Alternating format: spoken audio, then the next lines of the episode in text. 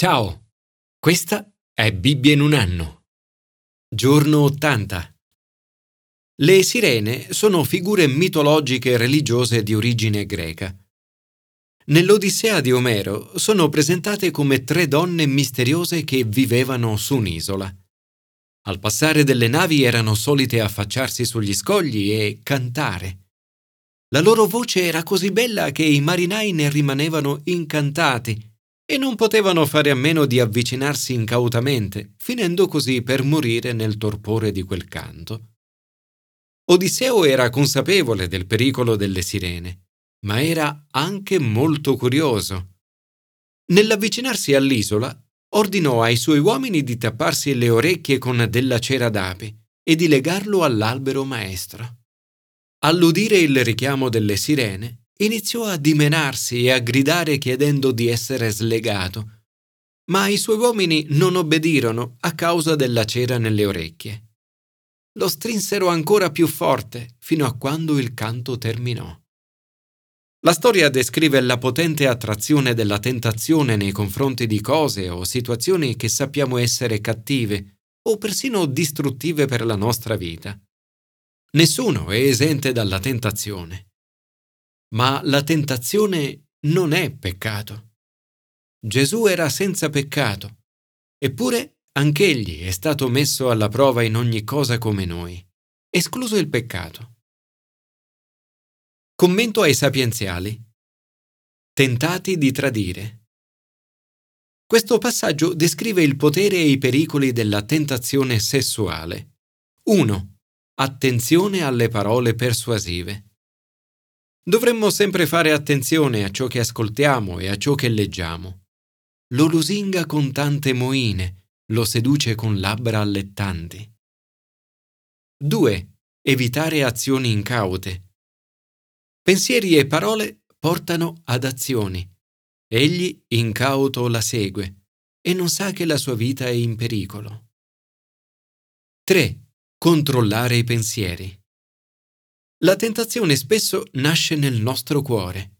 Il tuo cuore non si volga verso le sue vie. Qui troviamo un importante avvertimento. Ascoltatemi e fate attenzione alle parole della mia bocca. Non vagare per i suoi sentieri. Perché seguendo questo sentiero c'è una strada del regno dei morti, che scende nelle dimore della morte. Signore, ti prego di aiutarmi nella tentazione e di liberarmi dal male. Custodisci il mio cuore, concedimi discernimento e guida i miei passi. Commento al Nuovo Testamento. Tentati dal controllo. Dio permette le tentazioni nella nostra vita. Nell'attraversare le prove delle tentazioni, la nostra fede si rafforza. Gesù conosce bene la tentazione. Per 40 giorni viene sottoposto alla tentazione. Sebbene sia il diavolo a tentarlo, è Dio che lo permette. Era guidato dallo Spirito nel deserto. Gesù vive questa esperienza subito dopo il suo battesimo e la sua esperienza con lo Spirito Santo. Una dinamica di eventi questa, molto comune nel cammino di fede delle persone.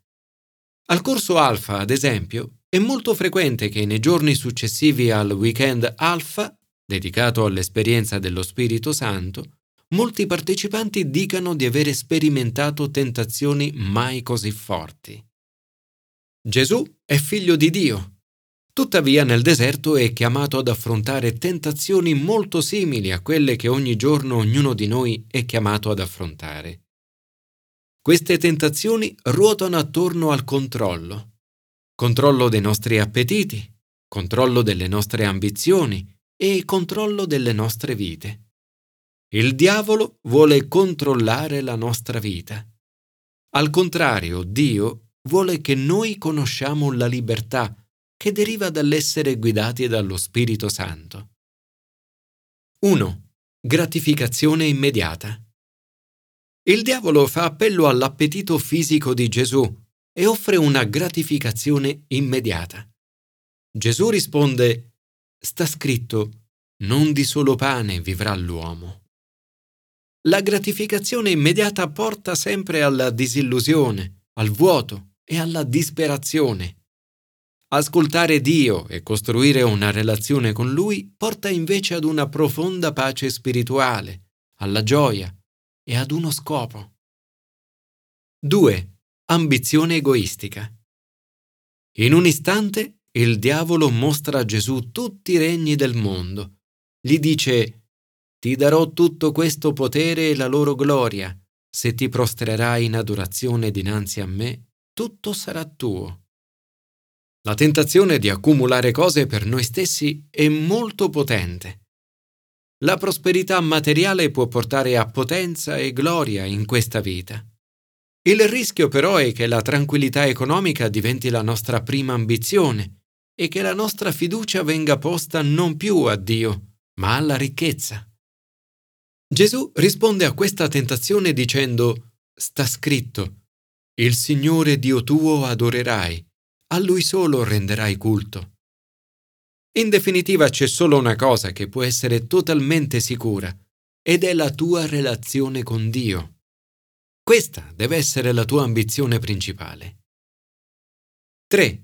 Potere presuntuoso. Il diavolo porta Gesù sul pinnacolo del Tempio e dice, Se tu sei figlio di Dio, gettati giù di qui, citando poi la Bibbia, anche se fuori contesto. Ma Gesù risponde alla scrittura con la scrittura. È stato detto, non metterai alla prova il Signore Dio tuo. Tutti noi siamo chiamati ad una vita di obbedienza e al servizio di Dio.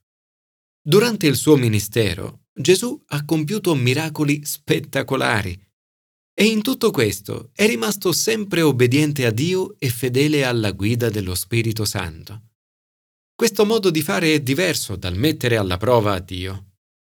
Come quando facciamo di testa nostra, seguiamo i nostri piani e ci ricordiamo di Dio solo per chiedere la sua benedizione. Ciò che dovremmo fare invece è cercare prima di scoprire i suoi piani e poi di obbedire alla sua chiamata. Gesù liquida il diavolo e le sue tentazioni con la parola di Dio. Ripetutamente dice sta scritto e controbatte alle sue bugie e tentazioni citando le scritture. Il diavolo si allontanò, ma fino al tempo fissato. È un sollievo avere periodi nella vita in cui le tentazioni non sono così forti. Tuttavia possiamo stare certi che il diavolo ritornerà e che in tutti i modi cercherà di portarci di nuovo fuori strada. Signore, Desidero seguire la guida del tuo Spirito Santo. Aiutami a rimanerti vicino, a conoscere le tue parole e a resistere alle tentazioni. Commento all'Antico Testamento. Tentato dal confronto. Come Gesù, anche il popolo di Dio affronta il deserto e nel deserto viene tentato. Gli esempi in questo brano sono un utile avvertimento per noi e le nostre vite. 1. Lamento. Dio dona loro del cibo, ma essi sono presi da bramosia. Invece di ringraziarlo per avere provveduto al loro alimento, si lamentano e dicono Chi ci darà carne da mangiare? Continuano a lamentarsi iniziano a volgere il pensiero alla vecchia vita in Egitto e a desiderare di ritornare da dove sono venuti. Cadere in questa trappola è molto facile. C'è sempre qualcosa di cui lamentarsi. Eppure, se ci guardiamo attorno, è facile accorgersi che siamo circondati dalla bontà, misericordia, perdono, amore e dalla grazia di Dio.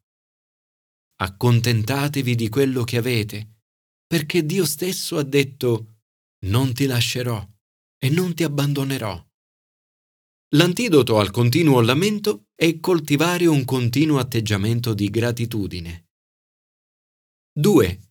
Gelosia. In questo brano troviamo alcune situazioni di gelosia. Ad esempio, quando Miriam e Aaronne chiedono Il Signore ha forse parlato soltanto per mezzo di Mosè? non ha parlato anche per mezzo nostro? Oppure quando Giosuè si sente turbato dal fatto che altri profetizzassero nell'accampamento. Mosè gli chiede, Sei tu geloso per me? Si tratta qui di una questione di leadership spirituale e di doni ricevuti. La leadership attorno a Mosè consiste in un primo gruppo di tre persone, Aaron, Miriam e Giosuè. Ci sono poi i dodici capi delle tribù di Israele e i settanta capi e funzionari. Una struttura molto simile a quella attorno a Gesù.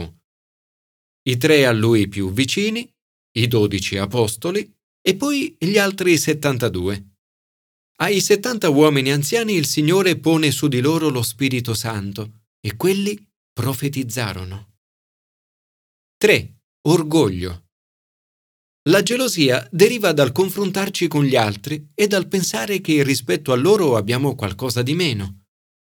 L'orgoglio deriva dal pensare troppo a noi stessi, dal confrontarci con gli altri e dal pensare di essere migliori. Mosè resiste anche alla tentazione dell'orgoglio. L'orgoglio è la più grande barriera tra Dio e gli esseri umani. Dio ama gli umili. C.S. Lewis ha detto, la vera umiltà non è pensare di valere meno, ma pensare meno a se stessi. Ora, Mosè era un uomo assai umile, più di qualunque altro sulla faccia della terra. Forse è per questo che Dio si è servito di lui in una maniera così potente.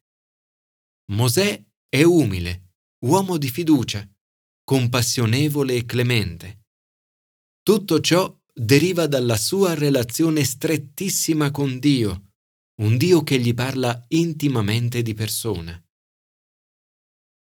Signore, aiutami a resistere alle tentazioni del lamento, della gelosia e dell'orgoglio.